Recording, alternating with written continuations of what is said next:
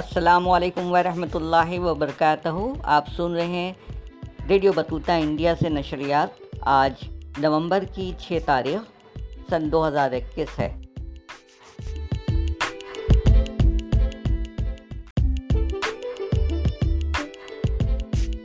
Five eyes نامی جاسوسی agency کا وجود میں آئی۔ جب سیکنڈ ورلڈ وار اپنے عروج پر تھی، جرمنی کافی حد تک فرانس اور یو کے کو ڈیمیج کر چکا تھا۔ امریکہ نے یو کے کے ساتھ ایک سیکرٹ اگریمنٹ کیا 1941 کے بعد۔ امریکہ نے اپنی کچھ شرائط رکھی۔ اس میں امریکن انپٹ زیادہ ہوگی۔ امریکہ نئے ادارے بنائے گا۔ ہم انٹرنیشنل بینک فار ریکنسٹرکشن یعنی ورلڈ بینک کو بنانا تھا۔ لیگ آف نیشن کو ختم کرنے کی پلاننگ کی امریکہ باقی سارے سٹرکچرز کھڑے کر رہا تھا۔ کس طرح داعش کو قائم کیا گیا ہے، کس طرح جنگیں پلان کی جا رہی ہیں۔ اس کو بے نقاب کس نے کیا؟ کس طریقے سے کب کیا؟ ان کا پتہ نہیں چلتا۔ کون بنا رہا ہے؟ ان کے پیچھے کون ہے؟ اس کو بے نقاب بھی کوئی نہیں کر سکتا۔ جب ان کے مقاصد پورے ہو جاتے ہیں ملکوں کے حصے بکھرے ٹکڑے کر دیتے ہیں نئی جنگیں لڑ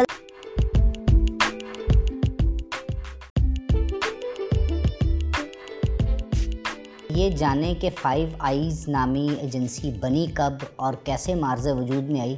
کچھ چیزیں میں آپ کے گوشت گزار کرنا چاہوں گا اور آپ کے ناظرین تک بھی یہ میسیج دینا چاہوں گا کہ پوری دنیا میں آج نہیں، ہزاروں سال پہلے بھی اگر آپ چلے جائیں تو جہاں کہیں پر بھی انٹیلیجنس نیٹ ورک بنائے جاتے ہیں اسپائی ایجنسیز بنائی جاتی ہیں، ان کا کوئی پراپر ریکڈ نہیں ہوتا۔ ان کو بنانے والوں کے بارے میں کوئی خاص تفصیل آپ کے پاس نہیں ہوتی۔ لیکن بینگ اے ریسرچ اسکالر ہم جب ریسرچ کرتے ہیں، کچھ چیزیں ہمارے پاس آتی ہیں۔ ویسٹ میں کچھ ڈی کلاسیفائڈ ڈاکومنٹس ہوتے ہیں جو منظر عام پر آتے ہیں۔ جس طرح آپ آج کل دیکھ رہے ہیں وکی لیکس ہے یا جولین اسانج نے کچھ لیکس کی تھیں۔ اس کے بعد پناما لیکس آئیں۔ آج کل پینڈورا باکس لیکس آتی ہیں۔ تو اس طرح کچھ ڈی کلاسیفائڈ ڈاکومنٹس کچھ سیکرٹ ڈاکومنٹس جب ریسرچرز کے یا جرنلسٹ کے ہاتھ لگتے ہیں تو پھر ان چیزوں سے پردہ اٹھتا ہے یعنی ان کو انویل کیا جاتا ہے۔ جہاں تک فائیو آئیز انٹیلیجنس ایجنسی کا ذکر ہے یا اس کی بیک گراؤنڈ ہے، تو یہ بات ہے سیکنڈ ورلڈ وار کی پیک ایرا کی یعنی نائنٹین فورٹی ون کی جب سیکنڈ ورلڈ وار اپنے عروج پر تھی، جرمنی کافی حد تک فرانس اور یو کے کو ڈیمیج کر چکا تھا۔ دوسری طرف سے وہ رشیا یعنی اس وقت کے سوویت یونین میں انٹر ہو چکا تھا۔ آسٹرو ہنگری اور باقی جتنی بھی سوویت ڈومینیشن کی امپائر تھی ان کو کنٹرول کر رہا تھا اور کافی زیادہ سکسیسز جو تھیں وہ ہٹلر کو مل رہی تھیں۔ اس دوران ہوا کیا کہ ولسن چرچل، جو یو کے کے پرائم منسٹر ہیں، انہوں نے امریکنز کو اپروچ کیا اور ان کو یہ کہا کہ دیکھیں جی آپ تو ورلڈ وار ٹو میں باہر بیٹھے ہیں سائڈ پر ہیں اور ڈائریکٹلی جیوگرافیکلی بھی آپ کی کوئی ایسی لوکیلٹی نہیں ہے کہ آپ اس وار سے ڈیمیج ہوں۔ اب کیا ہے کہ ہمیں اس وار میں جو Axis forces world versus allied forces ہیں یعنی uh, uh, رشیا ہے فرانس ہے یو کے ہے، اور ان کے الائنڈ ہے جو جرمنی کے اگینسٹ uh, جنگ میں نبردہ آزما ہیں اور کافی حد تک ڈیفیٹ حاصل کر رہے ہیں، تو ہمیں اس سے باہر نکلنے کے لیے امداد چاہیے۔ یہاں پر امریکہ نے کیا کیا؟ امریکہ نے یو کے کے ساتھ ایک سیکرٹ اگریمنٹ کیا نائنٹین فورٹی ون کے بعد، اور اس اگریمنٹ کے تحت امریکہ نے اپنی کچھ شرائط رکھی۔ ان شرائط میں جو بیسک شرائط یہ تھی کہ جنگ جیتنے کے فوراً بعد یعنی پوسٹ ورلڈ وار ٹو کے بعد جو نیا ورلڈ آرڈر ترتیب دیا جائے گا، اس میں امریکن انپٹ زیادہ ہوگی امریکہ نئے ادارے بنائے گا۔ ہم دیکھتے ہیں کہ Bretton Wood institution nineteen forty four میں پہلے سے ہی ڈیزائن کر لیے گئے یعنی جنہوں نے بعد میں I M F International Bank for Reconstruction یعنی ورلڈ بینک کو بنانا تھا۔ اسی طرح سے لیگ آف نیشن کو ختم کرنے کی پلاننگ کی گئی اور یونائٹڈ نیشن آرگنائزیشن بنا تھا۔ تو امریکہ باقی سارے سٹرکچرز کھڑے کر رہا تھا۔ اس کی بیک گراؤنڈ ہی یہ فائیو آئی انٹیلیجنس تھی یعنی امریکن کی جو نیشنل سیکیورٹی ایجنسی تھی، اس کی یہ ایک برین چائلڈ تھا۔ جب انہوں نے یہ کام کیا تو اب ان کے پاس ٹارگٹ یہ تھا کہ انہوں نے کسی طرح سے بھی جو جرمن فورسز ہیں ان کی سپائنگ کرنی ہے، اس پہ نظر رکھنی ہے۔ Later on Second World War آپ دیکھتے ہیں کہ امریکہ اور اس کے الائز جیت جاتے ہیں۔ امریکہ ہیروشی ناگا ساکی پہ بم پھینک دیتا ہے۔ ایک لمبی تاریخ ہے، اس کی اور جرمنز ہار جاتے ہیں جرمن ان کے الائز ہار جاتے ہیں۔ اس کے بعد کیا ہوتا ہے کہ جو یو کے اور یو ایس اے کا جو الائنس ہے یہ ایک چارٹرڈ کے تحت جس کو ہم بولتے ہیں اٹلانٹک چارٹرڈ، اس میں بدلتا ہے اور اس چارٹرڈ میں کچھ اور ممالک بھی ان کے ساتھ شامل ہوتے ہیں۔ یہاں تک کہ نائنٹین ففٹی سکس تک جبکہ U S itself nuclear power بن چکا ہے، سوویت یونین اس وقت نیوکلیر پار بن چکا ہے، انہوں نے اٹامک بم کا ایکسپلوژن کر دیا ہے، فرانس اس ریس میں آ چکا ہے۔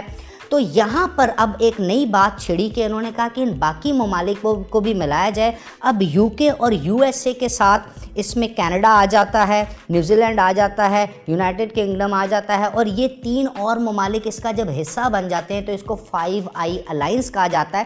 اور یاد رکھیے گا، یہ جو فائیو آئی الائنس ہے یہ ابھی بھی دنیا کی نظر سے دور اس لیے رکھا جاتا ہے کہ اب اس کے ٹارگٹس چینج ہو گئے ہیں۔ اب نائنٹین ففٹی سکس کے بعد فائیو آئی الائنس جو بنا ہے، اس نے سوویت یونین یعنی کمیونسٹ ورلڈ آرڈر کو دیکھنا ہے۔ ایسٹرن یورپ کے اندر جو اینالوگس ہے سوویت یونین کے ساتھ، اس میں جو کمیونزم ایکسپینڈ کر رہا ہے۔ اس کو دیکھنا ہے۔ دوسری طرف جو نیٹو بنائی گئی ہے، نیٹو کو سپورٹ کر رہا ہے اور وارسو پیکٹ کی جتنی بھی کمیونیکیشن ہے، جتنی بھی انٹریکشن ہے، اس پہ نظر رکھنا ہے۔ اور یہ پھر چلتا چلتا گیا۔ یہاں تک کہ نائنٹین سیونٹیز میں کچھ اور لیکس ہوئیں۔ آسٹریلین پرائم منسٹر کو اس کے بارے میں پتہ چلا، کچھ اور ممالک میں بات آئی۔ یہاں تک کہ یورپی یونین جب ڈیولپ نائنٹین ایٹیز میں ہوتی ہے، اس کی پارلیمنٹ میں اس کو ڈسکس کیا جاتا ہے اور ڈسممبرمنٹ آف سوویت یونین کے بعد یعنی جب سوویت یونین ڈسممبر ہو گیا ہے، رشیا بن گیا ہے، پندرہ ملک اس میں سے نکل آئے ہیں کولڈ وار خاتمے پہ چلی گئی ہے امریکہ سول سپر پاور بن گیا ہے، تو یورپین پارلیمنٹ کہتی ہے اس کے بعد کہ اب اس طرح کی انٹیلیجنس ایجنسی کو ختم کیا جائے کیونکہ اس کا کوئی مقاصد نہیں ہے۔ لیٹر آن پھر وار آن ٹیرر میں اسی فائیو آئیز کو دوبارہ لایا جاتا ہے اور پھر اس طرح کے انٹیلیجنس نیٹ ورکس بنائے جاتے ہیں۔ اب دور ہے کمیونیکیشن کا، اب دور ہے ڈیجیٹلائزیشن کا، اب دور ہے ڈیجیٹائزیشن کا، اب دور ہے آن لائن ایکٹیویٹیز کا۔ تو اب ویب سائٹس کے تھرو اور بہت سی چیزوں کے تھرو اس طرح کے الائنسز جو ہیں وہ پوری دنیا کی سرویلنس بھی کر رہے ہیں۔ ایون کہ اپنے شہریوں کی سرویلنس بھی کر رہے ہیں۔ اور پھر آپ دیکھ رہے ہیں کہ کس طرح جنگیں پلان کی جا رہی ہیں۔ شدت پسندی پلان کی جا رہی ہے۔ ہم نے دو ہزار گیارہ میں دیکھا عرب سپرنگ۔ یہ عرب سپرنگ جو ٹیونس سے ہوا، یہ بھی کروایا گیا ہے۔ کس طرح داعش کو قائم کیا گیا ہے، کس طرح آئی ایس آئی ایس کو قائم کیا۔ یہ سارے کے سارے کام، میڈیا کی پروپوگنڈا نیریٹو بلڈ کرنا، یہ سب کچھ اسی طرح کی سیکرٹ ایجنسیز کا ایجنڈا رہا ہے۔ اور ان سیکرٹ ایجنسی کی جو مدر ہے that is United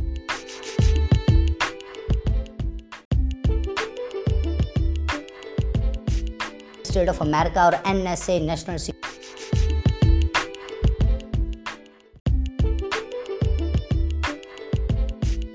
خدا حافظ، فی Aman Ullah, radio Battuta India سے اپنا نشریات سن رہے تھے۔ اب ہمارا پروگرام اختتام کو پہنچا پھر ملیں گے اگلے ایپیسوڈ کے ساتھ، انشاءاللہ رحمان۔ خدا حافظ، فی امان اللہ۔